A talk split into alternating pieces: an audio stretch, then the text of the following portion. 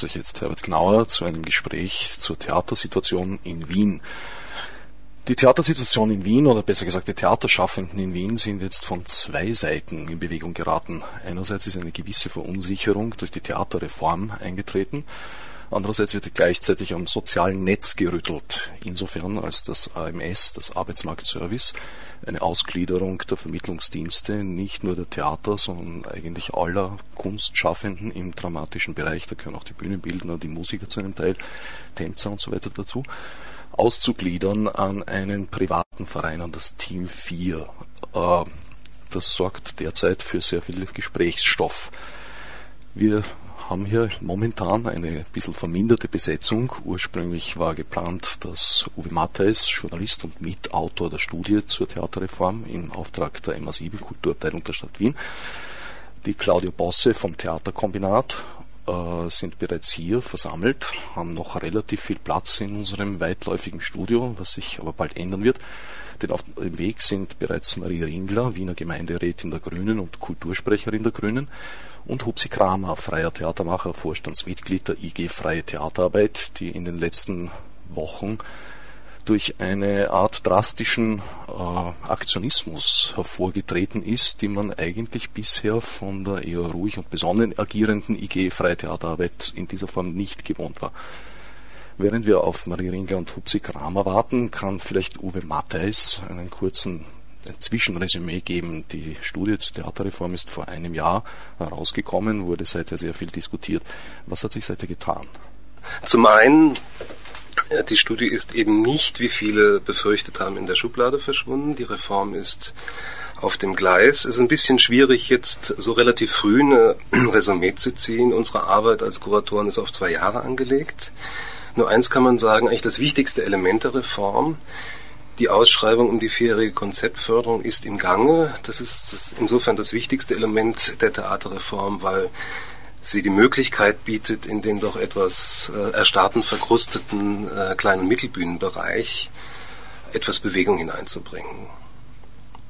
Und auch vielleicht äh, auch für freie Gruppen in diesem, in diesem Zusammenhang bessere Arbeitsbedingungen, auch durch eine längere kontinuierliche Förderung zu ermöglichen. Ein weiterer Bereich ist, ist die Projektförderung.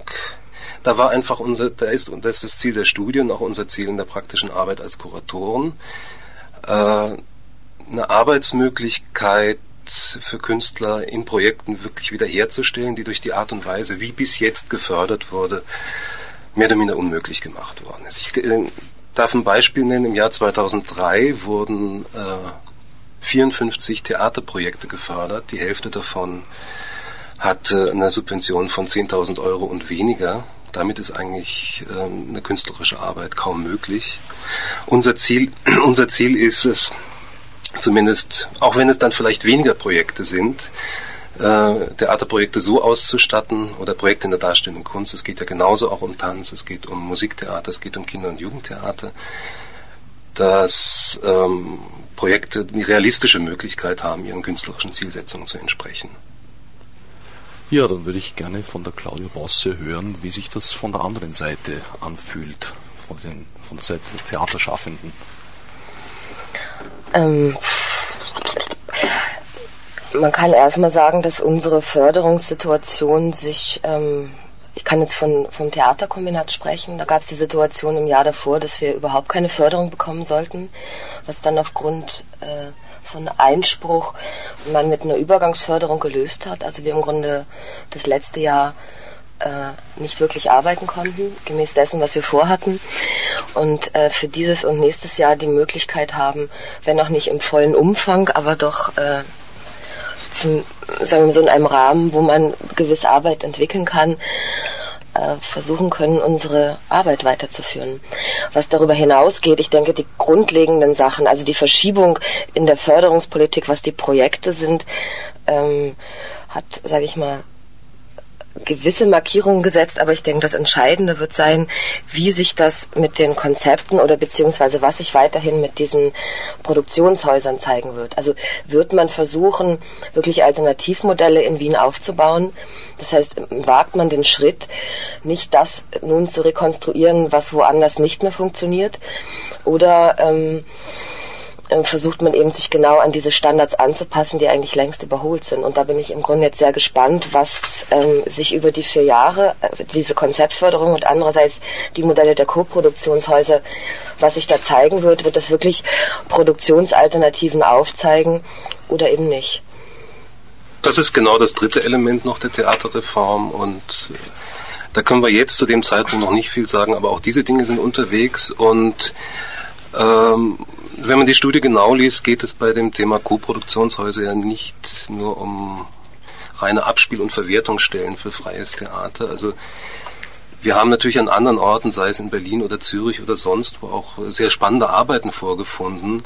Nur ähm, die Arbeitssituation für Künstler, wie sie zum Beispiel, auch die Finanzierungssituation, wie sie zum Beispiel in einer Stadt wie Berlin vorliegt, die, die erschreckt mich eher. Also da haben auch, da ist auch im freien Bereich ein äh, ein von einem irrsinnigen Quoten- und Produktionsdruck erfasst. Also wenn man da eine Jahresförderung haben will, muss man viermal produzieren. Ich weiß nicht, wie man da irgendwas zu, äh, Vernünftiges zustande bringen kann, was nicht äh, die Verfahrensweise des Stadttheaters auf einem niedrigen Niveau kopiert. Also ich denke mal, wir haben in jedem Fall jetzt schon und auch in Zukunft ähm, in Wien die Möglichkeit, äh, an anderen Formaten zu arbeiten und längerfristige Arbeiten zu, erm-, zu ermöglichen, wie zum Beispiel äh, die, möchte mal sagen, Theatra, theatrale Grundlagenforschung, die, die im Theaterkombinat geschieht, ohne dass man ohne dass man jetzt gleich nach Auslastung und Quoten fragen muss. Also die Theaterreform soll sicherstellen, äh, dass Kontinuitäten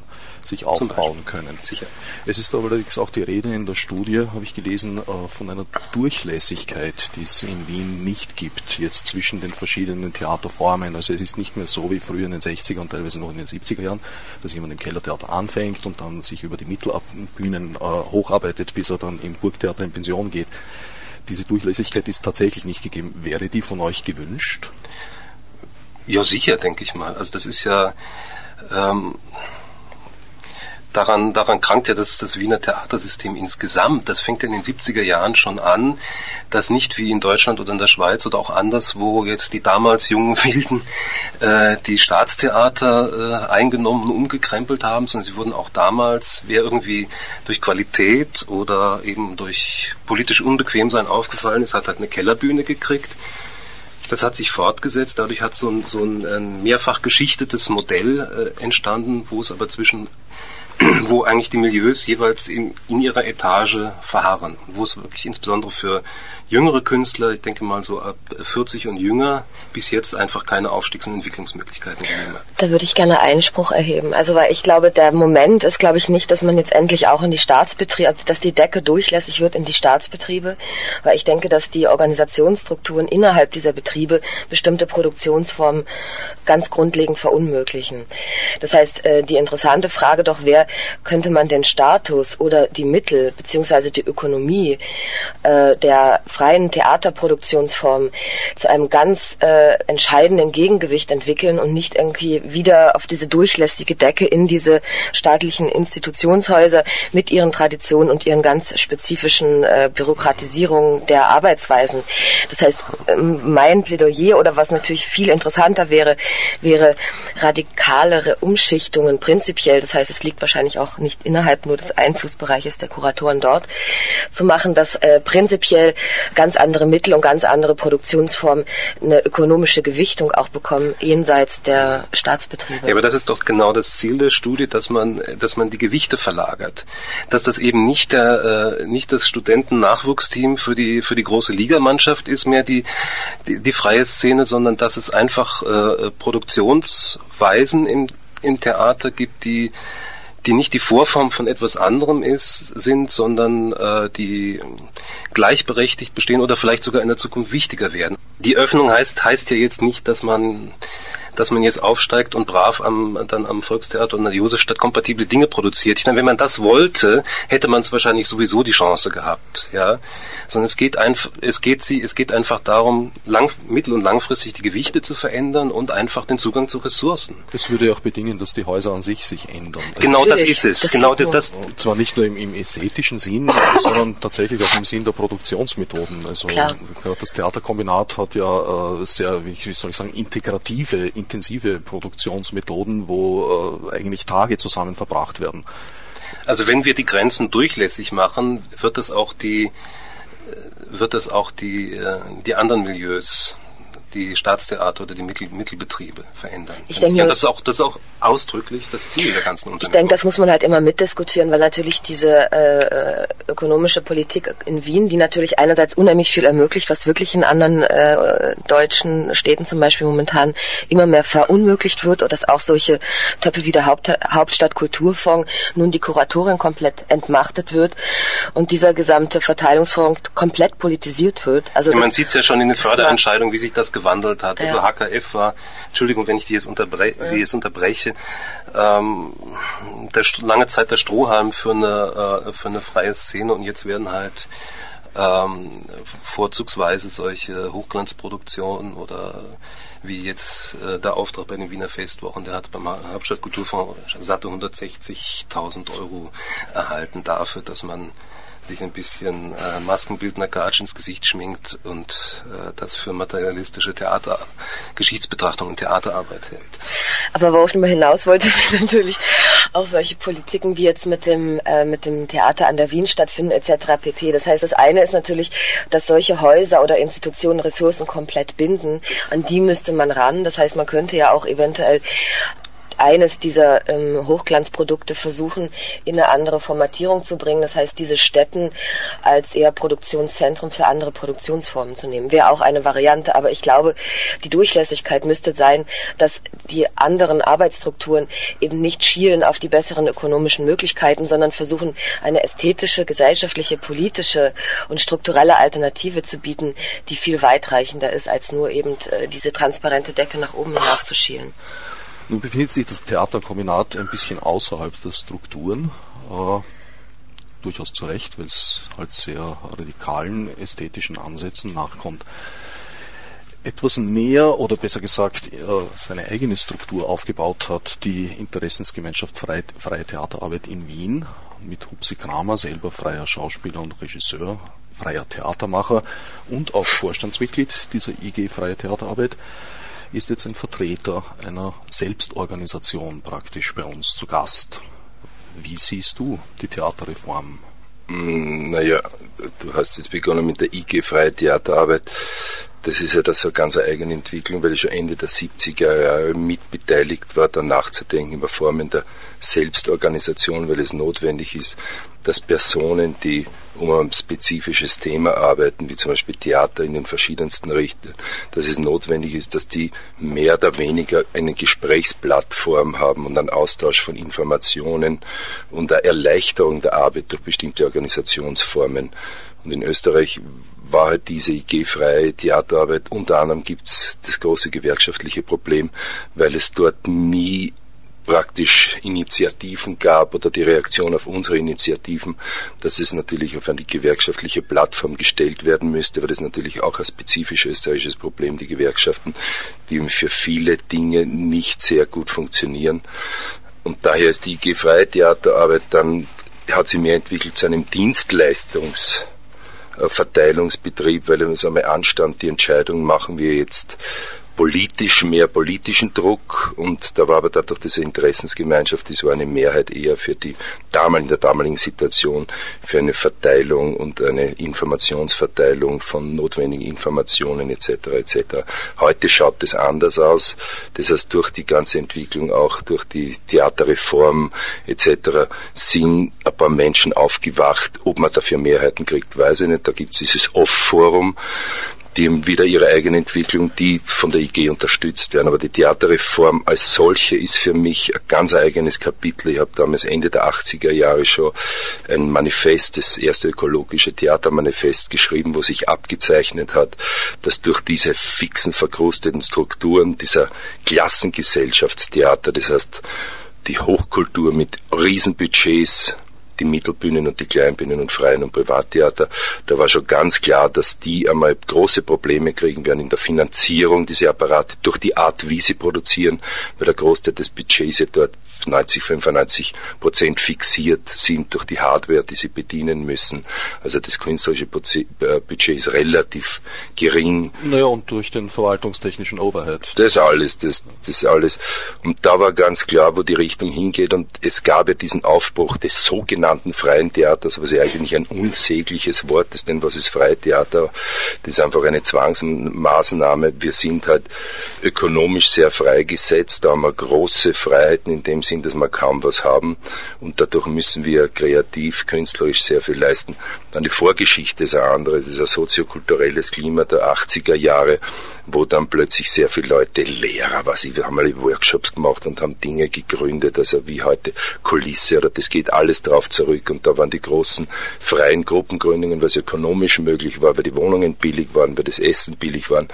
Und jetzt kommt die Schere, jetzt kommt der Backlash, praktisch jetzt kommt durch den Schlagwort Neoliberalismus, wo alles privatisiert wird, sind natürlich diese wir, diese Art von freien Künstlern sozusagen, sind ein Hindernis, denn wir sind ja praktisch eine der letzten Gruppen, die eine nicht entfremdete Arbeit leisten, die einen ganz anderen Arbeitsbegriff haben und dadurch eine ganz andere Organisationsform. Und das ist natürlich in dieser Gesellschaft ein Hindernis. Und jetzt kommt es in Wien natürlich speziell zu der Problematik, dass auf der einen Seite wir relativ viele Mittel haben, zur anderen auf der anderen Seite aber dadurch, dass jahrelang also Reformen in dem Sinne, also eine Art Reformstau war, ist jetzt das Wasser so hoch gestiegen in diesem ganzen Behälter, dass das irgendwann durchbricht und es musste zu so etwas kommen wie einer Theaterreform.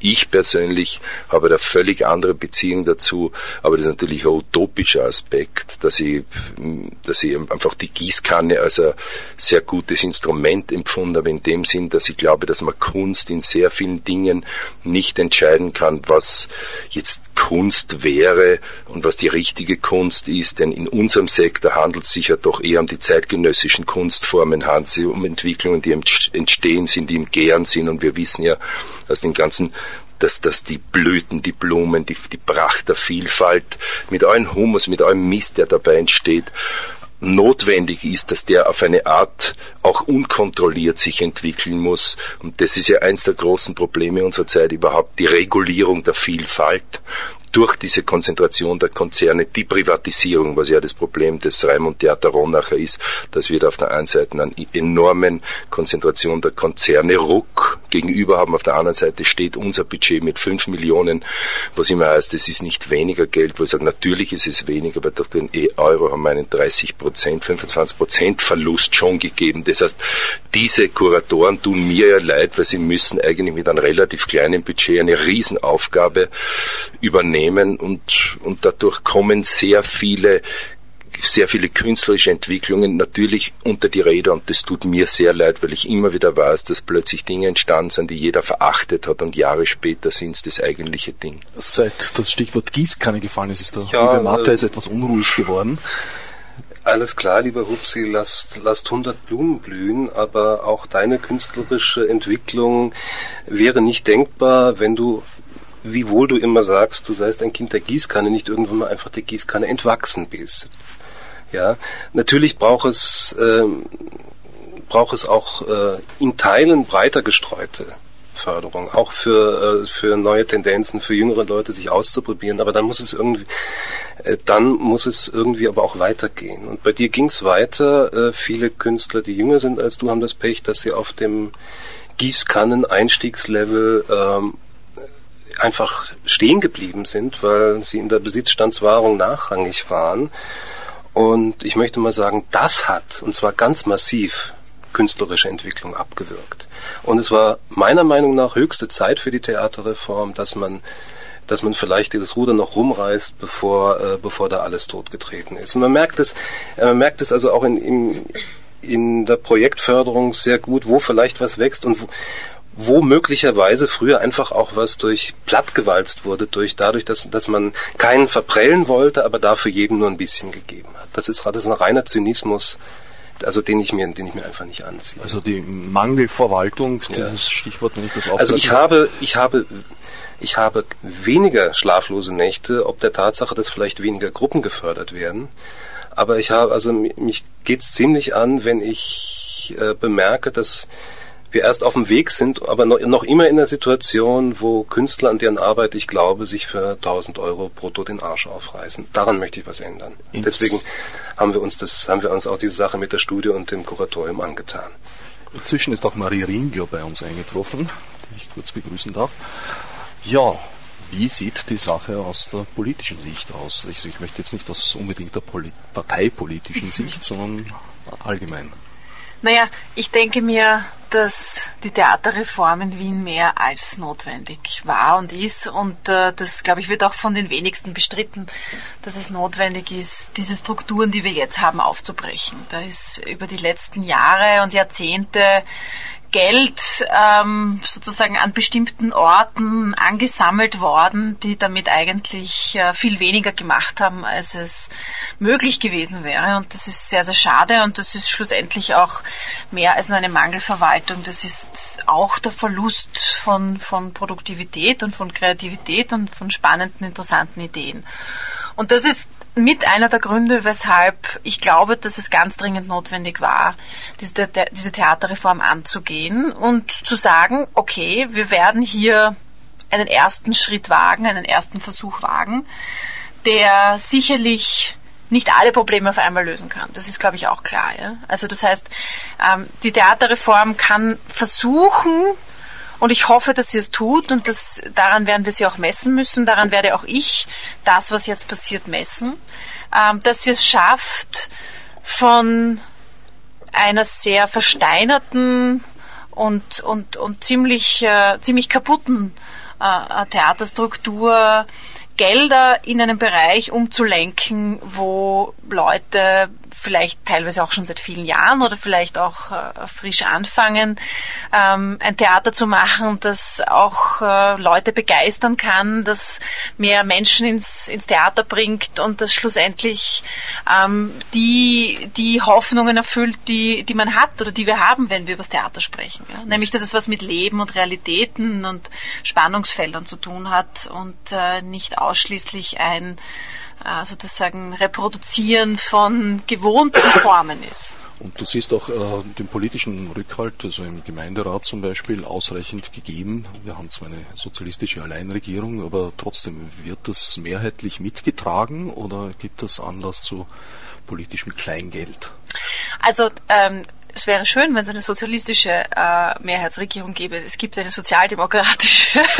Entschuldige bitte vielmals. äh, äh, sich den Namen Sozialdemokratie nicht wirklich verdient hat, aber abgesehen davon, ähm, also es gibt, es gibt ähm, oder es gab zu Beginn der Reform einen Vier-Parteien-Konsens darüber, dass man, dass man ähm, hier neue Wege beschreitet. Es gab, muss ich ehrlich sagen, glaube ich, zum Erstaunen vieler einen Vier-Parteien-Konsens, dass das, was in der Studie, die der Uwe Mattes schon angesprochen hat und ja auch mitverfasst hat, steht, ähm, als Status quo von uns allen in der Einschätzung geteilt wird. Und äh, es gab über lange Strecken dieser Theaterreform auch den Konsens darüber, wie man vorgeht. Ähm, die letzten Schritte des Weges macht die FPÖ jetzt nicht mehr gemeinsam mit den anderen. Das ist vielleicht auch nicht so schlimm. Ähm, jedenfalls gibt es immer noch Konsens darüber, dass die Art und Weise, wie die Sache jetzt angegangen wird, nämlich dass es jetzt eine Theaterjury gibt, dass es die Konzeptförderung gibt, ähm, dass es die derzeit noch Projektförderung durch die Kuratoren und Kuratorinnen gibt und dann die äh, sozusagen das neue Modell der Projektförderung durch die Theaterkommission, dass das ein sinnvoller Weg ist. Ähm, wie es ausgeht, ja, und das ist, das ist schon auch wichtig zu betonen, merkt man ja immer erst dann, wenn erstens die Entscheidungen gefallen sind und was noch viel, viel wichtiger ist, nach einiger Zeit, wenn man sieht, was die Leute gemacht haben mit dem Geld, das sie bekommen haben, ja, weil es ist nicht die Politik, die das Theater macht, sondern es sind die Künstler und Künstlerinnen und die Leute, die, die daran arbeiten. Claudia Bosse macht einen sehr nachdenklichen Eindruck. Nein, ich, ich hänge noch vorher fest bei der Gießkanne oder bei dem Gießkannenprinzip oder bei Finanzierungsstrategien.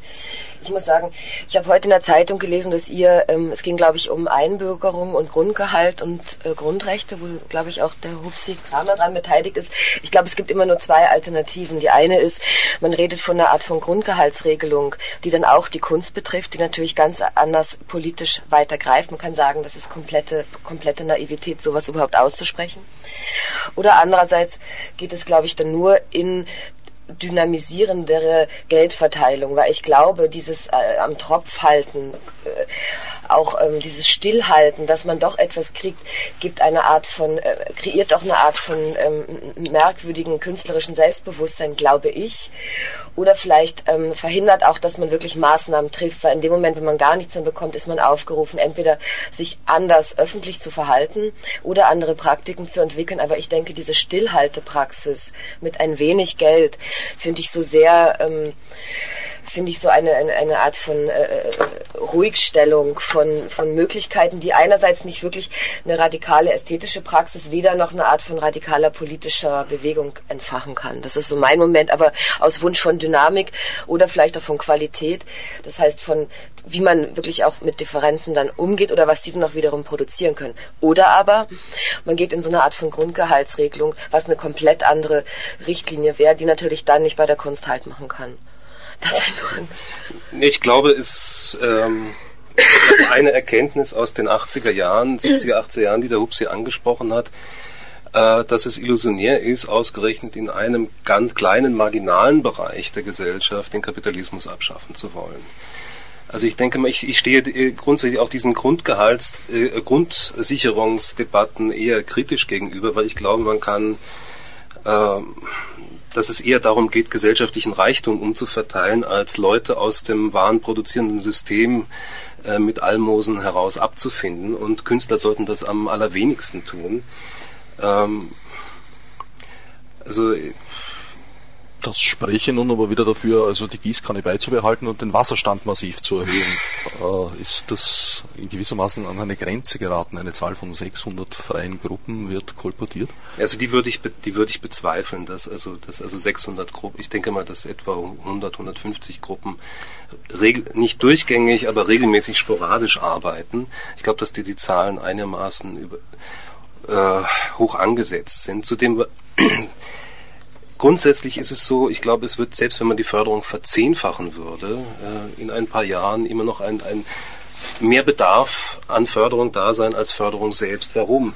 Ich denke mal, wenn es auch nur die geringste Chance gibt, ein paar Euro, oder ein paar hundert oder ein paar tausend Euro für die äh, für auch nur eine Ahnung von selbstbestimmter Arbeit zu lukrieren, äh, da wird man das versuchen. Also man kommt in diesem Bereich. Aber das ist ja auch gut. Ja, aber man kommt, aber das heißt, man kommt in diesem Bereich, das ist in der Forschungsförderung genauso und in anderen Bereichen nicht um ausschließende Entscheidungen herum. Weil es wird immer ein, es wird immer einen Überhang an, an Nachfrage nach Förderung geben, als, als Fördermittel da sind. Man kommt um ausschließende Entscheidungen nicht herum, man kommt um eine Qualitäts- und Professionalisierungsdiskussion nicht herum. Und das ist etwas, was ich sehr bedauere, was zum Beispiel die in diesem Bereich tätige Interessenvertretung, die IG Freie Theaterarbeit, äh, über die Jahre eigentlich tunlichst eher vermieden hat zu diskutieren. Und ich glaube, dass damit auch, dass das auch ein gerüttelt Maß zu dem jetzigen Dilemma beigetragen hat, weil diese Minimalförderung, ich darf es in Erinnerung rufen, äh, die wurden ja zum großen Teil von den äh, paritätisch, also von der IG mitbeschickten Beiräten ausgesprochen. Naja, das ist, ja, das ist sehr komplex, wenn man auf diese Entwicklung eingeht. Ich muss einmal grundsätzlich sagen, ich bin ja in dem Sinn Utopist, weil ich am Unmöglichen arbeite. Also deswegen sehe ich mich als Künstler, weil ich an einer Vision einer anderen menschlichen Kommunikation, der Hauptbegriff ist für mich Kommunikation.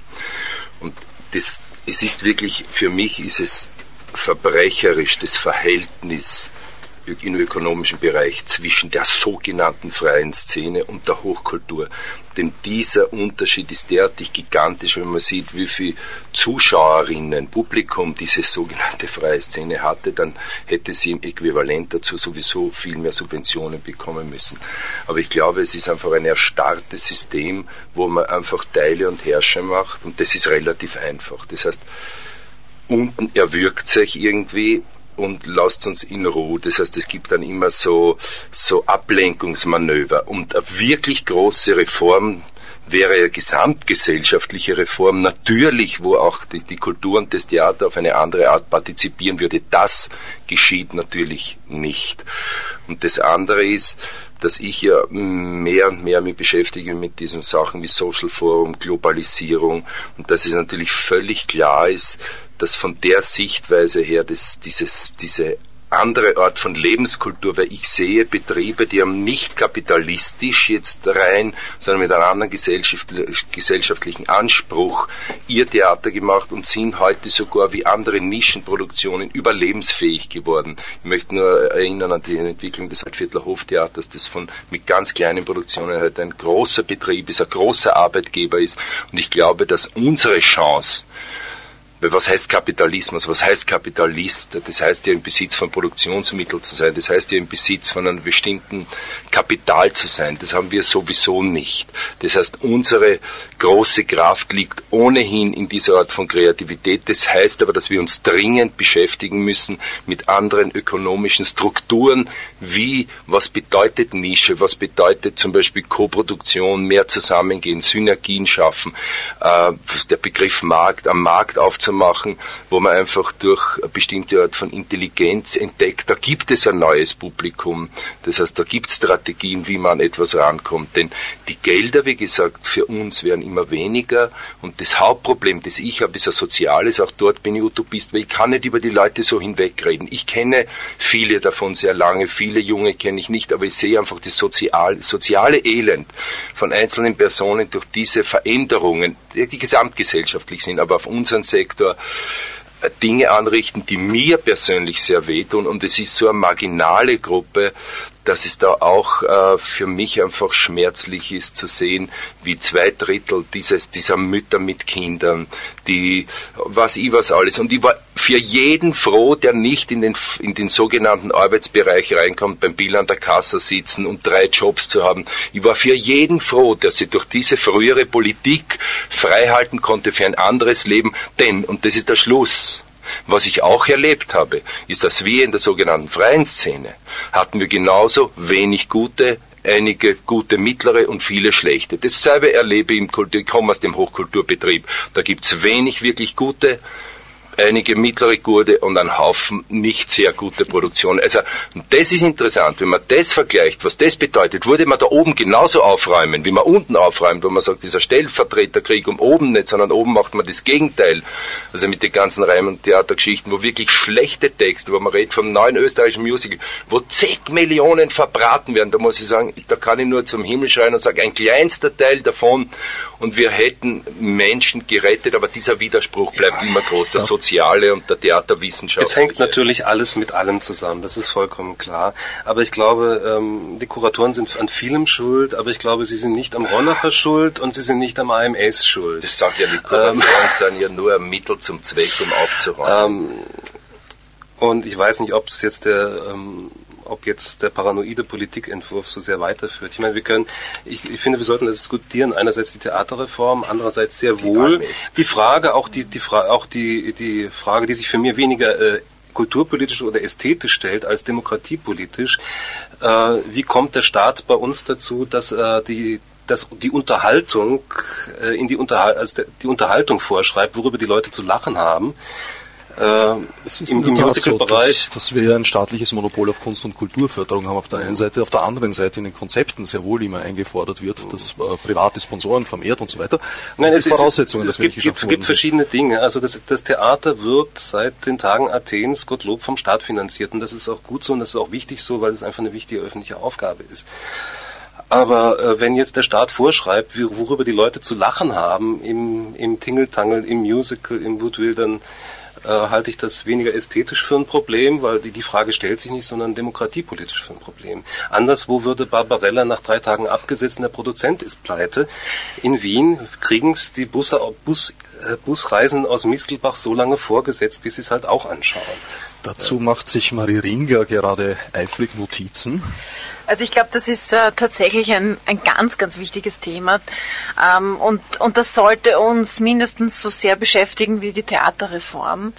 Ähm, und zwar die Frage, wie werden Gelder in dieser Stadt, Kulturgelder in dieser Stadt umverteilt?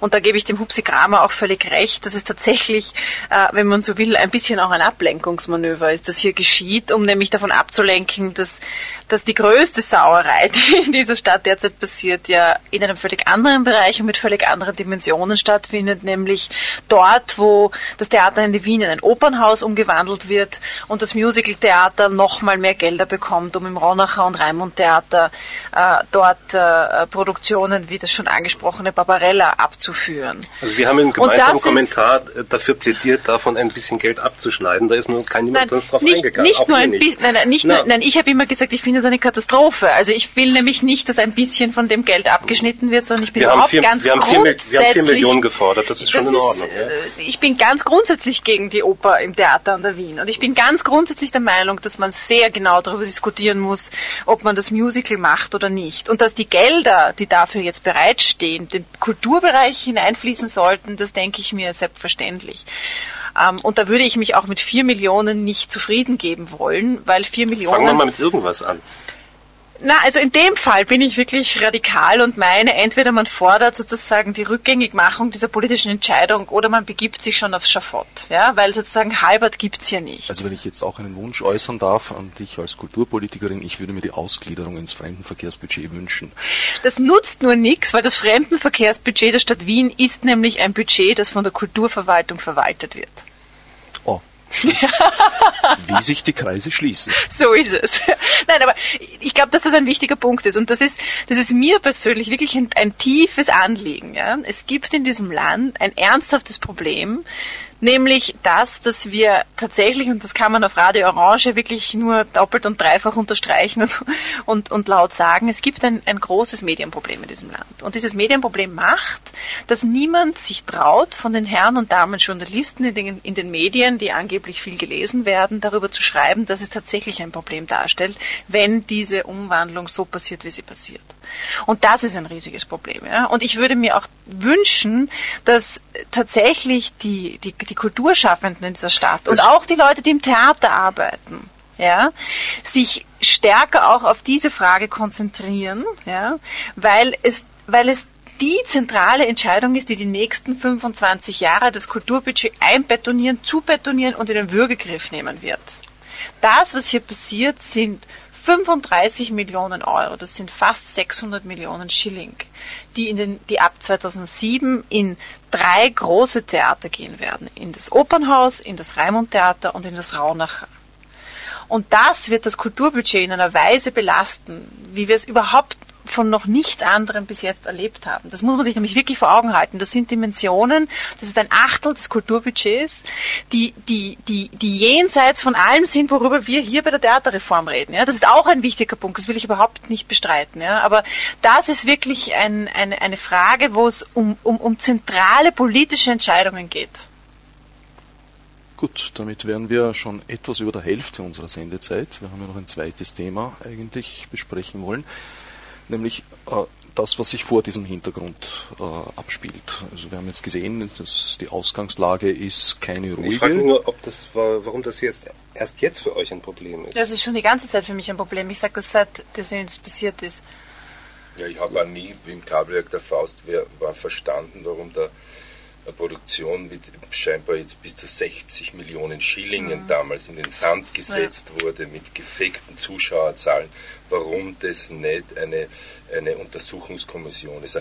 Daher meine ich, die ganze Theaterreform mhm. ist immer so, die Kleinen kloppen sich dann um die, um die paar Bröseln, die sie da eigentlich haben und drüber hinweg werden Riesendinge vernichtet oder halt im falschen Sinne vorbereitet. So, ja, so, so um Größen geht es auch nicht. Naja, man, man sollte vielleicht das... Im Verhältnis. Äh, die Relation war sehr hübsch, als damals die Förderung eurer Projekte ja. äh, publiziert waren, weil die Ironie des Layouts vom Standard, dass auf der Vorderseite waren die Kasteln mit den Kulturmanager-Gagen und das niederste Gehalt war, glaube ich, mit nicht ganz, aber fast die höchste Förderung, die man bekam. Und ja. auf der Rückseite waren dann die äh, Projektförderungen, mhm. die... Ich meine, man ist natürlich immer in solchen gesellschaftlichen Relationen. Die Frage ist halt, auf welcher Ebene ist es halt schön, das zu sagen, aber auf welcher Ebene werden das Handlungsmomente? Also wo gibt es Anspruchslagen, die man formulieren kann, die wirklich aus der, ähm, also aus dem aus dem Charme der Utopie der Rede hinauskommen und irgendwelche politischen Konsequenzen zur Folge haben. Ich glaube, da wird's interessant. Deshalb habe ich gerade ein bisschen Mühe, auf welcher ja. Ebene wir sprechen oder wie kommen wir wieder zurück auf eine Ebene, wo man sagen kann, okay, wo konkret ist anzusetzen, woran kann man sich organisieren, dass es wirklich äh, Bewegung oder Umwertung stattfinden kann. Und natürlich, deshalb ist der AMS so nicht unentscheidend, glaube ich, obwohl ich es noch nicht ganz verstanden habe, ist natürlich, wie wird das soziale Netz aufgefangen, welche Produktionsalternativen oder Überlebensalternativen werden noch festgemacht. Deshalb wieder zurück sind die vier Millionen natürlich erstmal besser als nichts. Kann man natürlich sagen, natürlich für alles. Nur ähm, wo gibt es den Handlungsbedarf oder wo gibt es die Art von Konzentration, dass dann nicht Herr Meilert Boconi sagt, ja, das ist ja, das ist ja unmöglich, steht ja außerhalb der Diskussion. Also wo gibt es im Grunde den Moment, dass man das ansetzen kann und dass sich darüber auch ähm, was organisieren oder eine Anforderungslage etablieren kann? Ja, da müsste man einfach über den, äh, über den Populismus hinauskommen, äh, der nur den Skandal bemerkt, aber wo der Sache mehr oder minder nichts weiter folgt. Drum, also die, meine Frage war auch mhm. nach, Handlungs, nach Handlungsansätzen.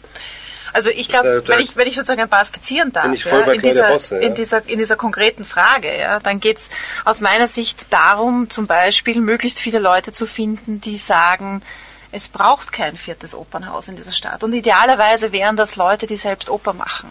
Ja. Da hast du den Herrn Holländer auf, seiner, auf deiner Seite. Na, wir brauchen, wir brauchen ja, Ressourcen für, für zeitgenössisches Musiktheater. Das so, brauchen wir. Ja, aber das ist nicht unbedingt brauchen, im Theater an der Wien anzusiedeln. Das nein, keineswegs. Ja. Also äh, im Übrigen, der Herr Holländer ist eine zwiespältige Figur in dieser Frage. Ja? Also wenn er das Theater an der Wien für seine eigenen Produktionen bekommen hätte, hätte er es sehr gut gefunden. aber das ist wieder was anderes. Ähm, also ich glaube, dass es wirklich darum geht, ähm, in dieser Frage auch ein Bewusstsein dafür zu schaffen, schaffen, dass, dass tatsächlich hier eine, eine zentrale Entscheidung getroffen wurde, von der, und das ist das größte Problem, die Stadtregierung selbst, die sie getroffen hat, noch gar nicht weiß, was sie bedeutet und sich dessen gar nicht bewusst der ist. Der Rieder hat gesagt, der Herr Meiler-Pokorn soll bereits Rücklagen schaffen. So ist es. Genau, ja, genau, so ist es. Na, die kommen natürlich aus dem laufenden Kulturbudget. Die kommen von all jenen, die jetzt Gelder aus dem Kulturbudget bekommen. Das ist ganz klar. Ja. Und das ist auch schon, das ist, das, das, das, daran kann gar nicht mehr gezweifelt werden. Und daher heißt es, dass eigentlich jeder klar denkende Mensch, der in dieser Stadt interessiert ist an einem vielfältigen Kulturleben, in erster Linie sozusagen auch darauf einen Blick werfen muss. Ja. Ich meine, das das ist, denke ich, sicherlich richtig, weil sonst ist man immer nur in diesen Erhaltsfragen, dass man Status quo erhalten möchte und darüber in, innerhalb der Erhalt eines gesamtökonomischen Status quo versucht, Umverteilungen zu machen. Aber ich glaube, die Frage wäre, wieder zurück zur transparenten Decke auch von ähm, ästhetischen Werten oder auch gesellschaftlichen Wertsetzungen. Man muss ja sich wirklich einsetzen, nicht zum Erhalt des Status quo. Deshalb denke ich auch letztendlich weg von der Gießkanne, sondern hin zu einer ganz kompletten gesellschaftlichen Umverteilung von dieser kulturellen Praxis. Und da wirklich Schritte anzusetzen, die eben nicht nur versuchen, den Maßstab zu erhalten, mhm. sondern wesentlich darüber hinaus zu gehen. Selbst wenn man es, auch wenn man es verzehnfacht, immer wieder Ausschlussentscheidungen treffen werden muss. Aber das liegt in der Natur der Sache, glaube ich. Ich möchte, wie gesagt, was wirklich wesentlich ist, mal praktisch drüber reden. Wir haben im Kabelwerk mit den minimalsten Mitteln im Kampf gegen die ganze Bauindustrie damals, also die Unterstützung in dem Fall vom Swoboda Meilert, also, also Meidling und so durch die SPÖ konnten wir ein Projekt mit wenig Geld machen, wo wir im Endeffekt über vier Jahre fast 300.000 Zuschauer hatten, also unabhängig von so einem unsäglichen Faust, wo wir eine Vielzahl, und das war mir wichtig, von Produktionen hatten, von freien bis durch Hochkulturproduktionen, wo sie die ganze durchmischt, wo es eine ganz andere Art von Begegnungsstätte ist. Ich glaube eben, dass im praktischen Handeln, und das mache ich jetzt mit kein Theater, Theater, wir zwar Theorien haben, aber ich glaube, für uns als Theatermacher ist es wichtig, dass wir die praktisch umsetzen, sei es als Theater oder sei es im Fall des AMS, wo wir jetzt diese Aktion gemacht haben, AMS geht baden also wo man dann im Endeffekt eine, die Frau Fries von AMS mhm. Wien ja eine Geschäftsstelle auflöst, die sehr gut funktioniert hat und etwas Funktionierendes aufzulösen und auszulagern auf ein Dreijahresprojekt mit einem fürchterlichen Konzept, nämlich ein Kein-Konzept, das ist, wo man aktiv werden muss, wo eben die Künstlerinnen dann wirklich Wir haben das Büro von der Frau Fries besetzt, Dr. Fries. Wir haben dann, sind wir zum Buchinger gegangen, da sind dann schon Bodyguards gestanden. Der hat so eine Art Scheinzugeständnisse gemacht. Das muss man jetzt mal sehen. Er hat etwas gesagt und das hat mir schreckt. Und das führt er zurück zu der vorigen. Bei einem bestimmten Punkt ist er sehr emotional geworden und gesagt, er hat uns ja nur vorgelassen, weil wir so renitent sind, so Künstler. Aber für ihn ist das Ganze ein Pempel-Projekt. Und das Problem ist für mich, dass die entscheidenden Personen uns ja wirklich letztendlich, außer ein paar Einzelpersönlichkeiten, mit denen sie vielleicht einen näheren Kontakt haben, aber uns als Gruppe und als, als Form des Theaters im Verhältnis zu dem, was sie sonst an Geldern vergeben müssen, Schulden abdecken, Probleme dort lösen, weil irgendein Philharmoniker mit anderen streitet. Ich habe das selber mehr erlebt, was da plötzlich sich abspielt in einem Kulturamt, beim Zielk noch muss ich sagen, im Grunde genommen weiß ich, anstatt dass sie kommen und sagen, danke, dass ihr das macht, wie können wir euch mehr Geld geben im Verhältnis zu anderen, wäre das nicht mehr wenig, habe ich das Gefühl, und das ist das, was für mir große, dass wir wirklich für sie immer so ein Pempel-Projekt sind. Das heißt. Aber, ja, aber das liegt doch aber mit auch an den Künstlern selbst. Ich, ich halte es wichtig, dass wir jetzt über das AMS reden, mhm. aber das heißt, wir dürfen auch nicht drüber schweigen, äh, wie, wie gering äh, die Interessen von Künstlern in Österreich äh, organisiert sind, dass sie sich zum Beispiel überhaupt nicht gewerkschaftlich äußern. Das hängt schon sehr wohl damit zusammen, dass in der Konsequenz, dass sie die sozial rechtliche, sozialpolitische Lage von Künstlern in Österreich, in Europa mit zu den schlechtesten zählt. Also ich glaube, dass das auch was, ich möchte einhaken, weil ich glaube, dass du recht hast, Uwe, dass das ein Teil des Problems ist und dass und das vor allem das auch was damit zu tun hat, dass wir ja alle in diesem in diesem feudalen obrigkeitsstaatlichen System drinnen stecken, ja und dass der Herr Buchinger sagt, es ist ein Bempel-Projekt, hat auch was damit zu tun, dass der Herr Buchinger das unerhört findet, dass ihr euch nicht bedankt bei ihm, dass er euch so viel tolle neue Sachen macht. Ja? Und das ist ja auch sozusagen diese Kränkung, ja, die ja ständig immer wieder aufs Neue kommt, dass man sich nicht für die wunderbaren Dinge bedankt, die der Staat für einen tut, ja, Teil des Problems sind. Auch da habe ich ja? ein weniger emotionales Verhältnis dazu.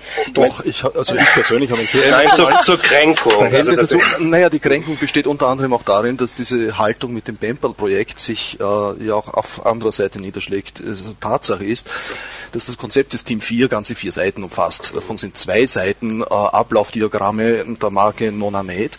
Von den anderen beiden Textseiten ist eine komplette Seite aus dem Ausschreibungstext. Oh, pardon, es war keine Ausschreibung, sondern die korrekte Bezeichnung äh, lautet öffentliche Erkundung des Interessentinnenkreises. Ich muss immer nachschauen, weil ich es vergesse.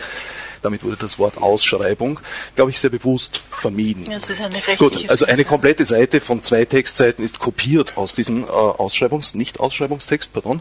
Und dazu kommt noch, dass auf der restlichen äh, vierten Seite auch nichts Nennenswertes zu sehen ist. Dieses Konzept ist von seinem Umfang her ein Viertel des Umfanges, den die Nicht-Ausschreibung eingenommen hat. Ja gut, worum es geht, ist schnell, ist schnell offenbar schnell erzählt. Also, man will, ich weiß nicht, was dahinter steckt. Wahrscheinlich will man die Kartei putzen. Äh, also man, man vergibt jetzt etwas an einen privaten Verein, der mit, ich habe das auch nicht so richtig so genau ist mitgekriegt, aber offenbar mit, mit Bewerbern so eine Art Ich-AG-Training macht, dass sie vielleicht irgendwo unterkommen und was nicht geschieht, ist etwas, was, ähm, was der Schauspielerberuf und eigentlich alle in diesem Bereich Tätigen dringend brauchen, eine, eine aktive professionelle Vermittlung, die man auch braucht, wenn man in einem Job ist. Also ein Beispiel ist zum, nach wie vor finde ich die deutsche ZBF, die, die nicht erst dann als Agentur greift, wenn man arbeitslos ist, sondern man braucht auch, wenn man festen Engagement ist, man macht Film oder irgendwas, braucht man eine, eine professionelle Vermittlung. Ja, das ist, das wird nicht gewährleisten. Was ich noch viel schlimmer finde als die Auslagerung ist, also ist diese ominöse 100-Tage-Frist, dass, dass man also davon ausgeht, wenn man einfach 100 Tage nicht engagiert ist, dass man den Beruf nicht mehr ausübt. Das halte ich, äh, das ist einfach, das halte ich für sehr gefährlich und verquer. Es ist offenbar in dieser Frage nicht gelungen, äh, zu vermitteln, und das ist auch eine Frage, die sich dann die Interessenvertretung stellen muss, dass dieses Berufsfeld ganz bestimmte Anforderungen hat. Dass es eben normal ist, diskontinuierlich beschäftigt zu sein, normal ist auch mal Stehzeiten zu haben und normal ist zum Beispiel ständig Vermittlung zu brauchen. Ja?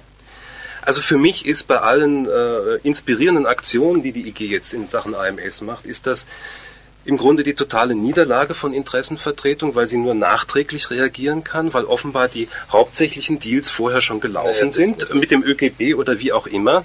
Und ich glaube, da sollte man, müssen wir uns jetzt im, im Kunstbereich äh, ernstlich die Organisationsfrage stellen. Warum ist es in Österreich, und das frage ich euch als, euch als Österreicher, nicht möglich, wie das in anderen Ländern ist, die Interessen von Künstlern zum Beispiel in, in dem Rahmen einer Gewerkschaft zu organisieren? Das, das ist zum Beispiel, ich habe jahrelang davon profitiert, in Deutschland ein sehr brauchbares Künstlersozialversicherungsgesetz gibt. Das hängt damit zusammen, dass Schriftsteller und Journalisten in den 60er Jahren in eine Gewerkschaft gegangen sind, die sich damals IG Druck und Papier nannte. Die anderen Künstler sind in den 80er Jahren dazugekommen. Ja. In, in Belgien gibt es einen Tarifvertrag, für, einen Kollektivvertrag für die freie Szene. Klingt jetzt utopisch, aber ich halte das, ich halte ähm, zum Beispiel auch in dem Bereich, wo wir vorhin darüber gesprochen haben, es sehr wohl für eine äh, mittelfristige Zielvorstellung über Mindestgagen und die Regelung von Arbeitsbedingungen zu sprechen. Aber das kann man nicht äh, in einer zunftmäßigen Organisation von Interessenvertretern gibt es eine IG Freie Theaterarbeit, IG, IG Autoren, IG dies, IG das. Das ist die Karikatur des Ständestaats im alternativen Milieu. Aber es geht von Niederlage zu Niederlage. Na, das ist so, also man muss es einmal insgesamt, also ich möchte nochmal sagen zum AMS, es wird etwas abgeschafft, was sehr gut funktioniert hat und es wird etwas angeschafft, was sehr viel kostet auf drei Jahre, was mindestens fünf bis zehn Jahre braucht, dass es überhaupt funktioniert. Also dort allein ist schon mal die ganze, kann das Ganze nicht funktionieren, nur zum Grundsätzen. In dem Moment, wo die IG ist, weil man muss ja davon ausgehen, dass der Dachverband der Filmschaffenden einen großen Erfolg hatte mit der Diagonale. In dem Moment, wo die IGs erfahren haben und die Filmschaffenden sind ja überhaupt nicht betreut künstlerisch. Also wo wir davon erfahren haben, ist sofort Feuer am Dach gewesen, war damals schon die Pressekonferenz, es wurde ständig nachgehakt, es wurde auch einiges versprochen, es hieß immer, wir ändern es, aber daher kam es jetzt zu dieser nächsten äh, Kampfphase, weil das Konzept, was vorlag, ist natürlich, hat das alles nicht mit hinein verwoben. Aber ich glaube, man muss unterscheiden zwischen Interessensgemeinschaften und Gewerkschaften. Natürlich wäre es wichtig, dass alle arbeitenden Personen in einer Gewerkschaft, also über die Interessensgemeinschaft, vernetzt werden, weil es ein anderer, ein ganz anderes Instrument ist für bestimmte soziale Kämpfe. Das Problem in der sogenannten Szene ist, dass ich gleichzeitig Arbeitgeber und Arbeitnehmer bin. Das heißt, wir haben ja in unserem Sektor ganz eine verquere Situation, dadurch, dass ich ja ganz selten angestellt bin, sondern sehr viel auch praktisch Unternehmer bin. Das wir sind ja alle die neuen Selbstständigen, die nächste Auslagerung von uns. Aber die sind anderswo auch in der Schweiz. In der Schweiz sind die komplett zusammen organisiert. Also ja, das, das ist eine Art von ja, es ist ein anderes Medium war, als sie sich in, in, in diese Dienstleistungsgesellschaft hin aufgelöst hat, zu, also nach, nach zehn Jahren ihres Bestehens der größte Selbstständigenverband. Weil die ganzen atypischen Arbeitsfälle, den ganzen Medienbereich, organisiert und vertreten. Ich wäre aber das, glücklich, das ist, wenn das ist aber Gewerkschaft ja, hätten wie in genau, Deutschland. Ja, das ist unsere ein, Gewerkschaft, Gewerkschaft besteht doch nur aus so Mitgliedern, das machen doch Menschen. Na, aber innerhalb, du musst einmal zu solchen Veranstaltungen gehen, da denkst du, wo bin ich denn da, wo Leute mit, also früher 200.000 Schilling Einkommen alles wegbetoniert haben, was, was, was etwas verändert hat, was nämlich letztlich ihre Position gefährdet hätte. Also wir müssen, wenn man die Gewerkschaft, kann man nicht einfach Gewerkschaft sagen. Man muss schon auch sagen, österreichische Gewerkschaft im Verhältnis zu der ganzen Künstlerfrage und diesen diesen anderen Formen von Berufen.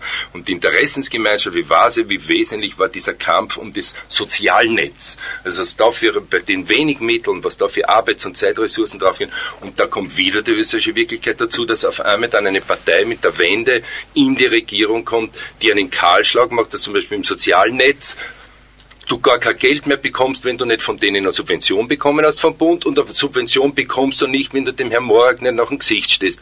Also wir müssen schon eines sehen, dass in Österreich ein, wir haben eine Art Ständestaat jetzt seit dem Zweiten, der immer autoritärer wird und diese Art von Regierungspolitik, die unter anderem natürlich alle anderen vor sich hertreibt, auch AMS, auch die Wiener Frage der Budgets. Das heißt, weil die sind natürlich interessiert, Wien zu brechen. Also der Marsch auf Wien findet statt, das sehen wir.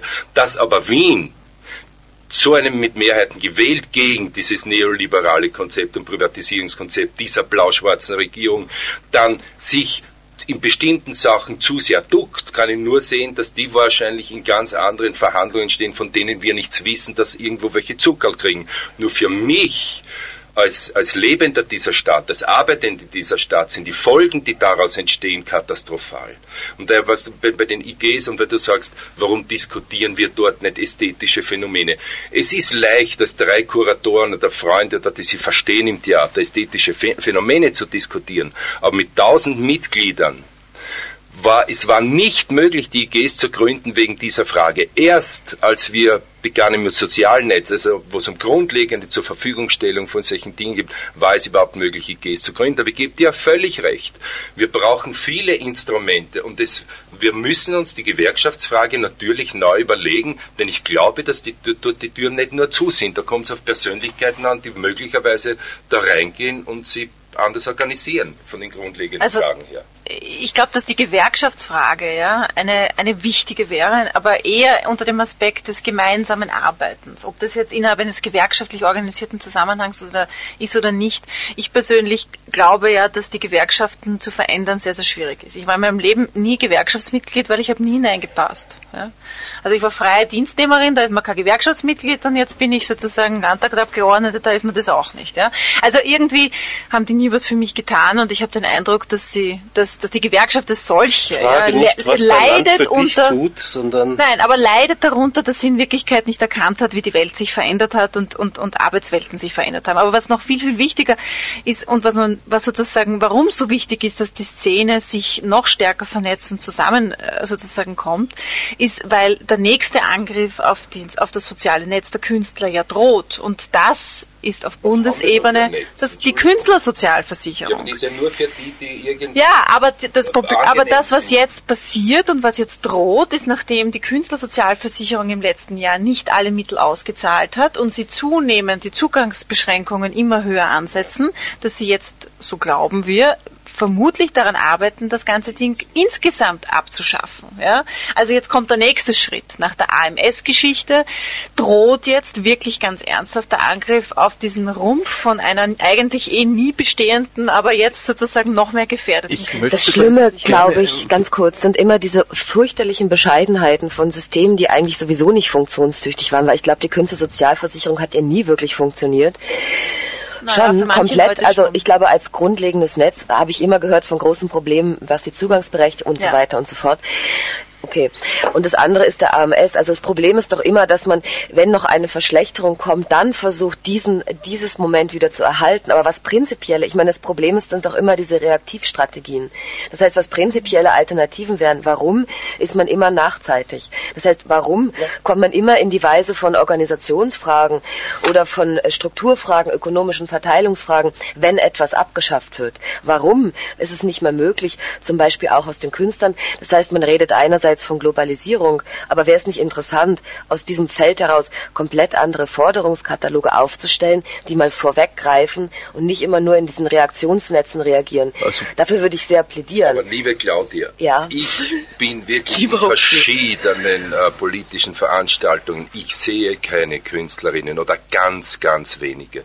Das ist für mich, weil wenn wir keine politische Haltung haben, und da haben wir uns wirklich auf bestimmte Organ, wie sollen wir denn miteinander eine, aus einer gemeinsamen politischen Haltung Strategien entwickeln? Daher war für mich ja immer, und dort bin ich natürlich persönlich gescheitert, weil ja meine Kollegen immer angegangen sind, wo seid ihr denn für dies und diesen Dingen? Wir müssen, es geht doch nicht nur um das, geht ja erst einmal um Inhalte und dann geht es um ästhetische Fragen. Vielleicht das eine sind, glaube ich, prinzipielle politische Haltungen und das andere sind, glaube ich, künstlerische Organisationsformen, die natürlich immer auch politische Haltungen sind, auf einer anderen Ebene. Das heißt, ich muss nicht, ich kann bei einer Globalisierungsdemonstration auftauchen. Aber die Frage ist ja, wie weit begreife ich die Politik in der Strukturierung der eigenen Praxis? Das meine ich ja nicht bei der Demonstration. Wenn der Holloway nach das Wien kommt und sein neues Buch vorstellt, einer der wichtigsten Leute, Denker jetzt, dann sehe da zwei, drei Theaterleute und denke mir, wo seid ihr denn? Das Theater macht es hier nämlich auch. Also da habe ich ein persönliches Problem.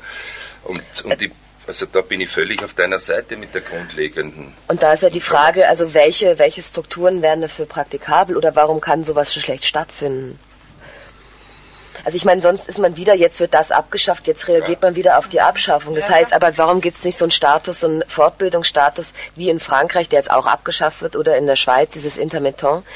Das heißt, warum gibt es keine Maßnahmen, wenn nicht beschäftigte Künstler frei sind, da wie Fortbildungsstrategien stattfinden? Also warum gibt man, geht man nicht nur um die Abschaffung, sondern um die Weiterentwicklung eines bestimmten Statuses und eines Wissens und einer künstlerischen Praxis? Und da wäre ja auch, ich meine, ist die Frage, ist sowas nicht auch mal vorauszudenken von der Politik? Also dieser quasi immer schön einhaken kann, wenn etwas abgeschafft wird und dann aufschreit und sagt, hallo, nein, wir stehen aber für den Erhalt. Ich meine, es wäre doch vielleicht auch mal eine Aufgabe der Politik, weil der Hupsi Kram hat mehrmals das, das Wort utopisch in den Mund genommen, vorausschauend mal Visionen zu entwickeln, die vielleicht dann zusammen mit Künstlern oder anderen äh, Gesellschafts äh, Teilnehmern äh, andere Konzepte entwickeln können, die vorausschauend sind. Also nicht immer nur in dieser merkwürdigen Art von Status Quo-Erhalt. Das ist ja total reaktionär schlussendlich. Also ein Blick auf Absolut. die Studiouhr zeigt mir, dass wir sehr hart am Ende unserer Sendezeit angelangt sind. Vielleicht kann jemand, so klassisch, wie man es von Österreich 1 und ORF kennt, vielleicht jeder ein kurzes Schlussstatement. Darf ich ganz kurz dazu einhaken, weil ich mich angesprochen fühle? Ähm, ich bin absolut bei dir und das ist auch mit einer der Gründe, warum es ja sowas gibt wie ein Modell der Grundsicherung der Grünen. Ja, das nämlich genau daraufhin abzielt und das im Übrigen nicht nur für Künstlerinnen und Künstler da ist und das ist mir persönlich auch wichtig. Ja. Also ich halte auch wenig davon, dass man hier sozusagen Kategorien und, und Sparten einzieht ja, und sagt, äh, die einen sollen mehr und die anderen weniger haben. Im Grunde genommen geht es bei diesen Modellen darum, genau die diese Form ja, des Ermöglichens von einem anderen Leben und auch einem anderen Lebensstil, ja, der sich nicht ausschließlich an Arbeit im klassischen Sinne orientiert, zu ermöglichen. Und das halte ich für persönlich ganz wichtig. Naja, äh, ich schließe an dich an, weil ich glaube, auch das war utopisch jetzt, weil sich die Politik verabschiedet hat, weil die Wirtschaft das, das Zepter übernommen hat, dass es keine Politik mehr gibt, sondern von der Wirtschaft vor sich hergetriebene Statthalter des Kapitals. Also da mal mal Grundsätze. Und das andere ist, als Schlusswort möchte ich nur sagen, heute ist Adolphus Feier wiederum in, in Hitzing im Magistrat, feiert man wieder diesen austrofaschistischen Diktator und Arbeitermörder um 16 Uhr, also da sollte man sich hinbewegen. Und morgen im Parlament. Und dann noch habe ich heute und morgen kein Theatertheater im Kabelwerk um 20 Uhr in der Oswaldgasse 33 um 20 Uhr. Claudia, Uwe? Ich habe dem eigentlich nichts mehr hinzuzufügen. Naja, du hast ja, ja schon einiges beigetragen gehabt. Wir haben also, Verschiedenes ja. diskutiert, also zu, den, zu AMS und den gesamten sozialpolitischen Belangen stellt sich, wie gesagt, die Organisationsfrage und ich bin da immer noch, ist es mir fraglich, warum, das, warum man das nicht zu, zustande bringt. Zum anderen zur Theaterreform, ja, äh, man möge nach zwei Jahren mal schauen, was draus geworden ist, aber ich bin da recht optimistisch. Optimistisch wollen wir auch hier jetzt abschließen. Everything else, new again.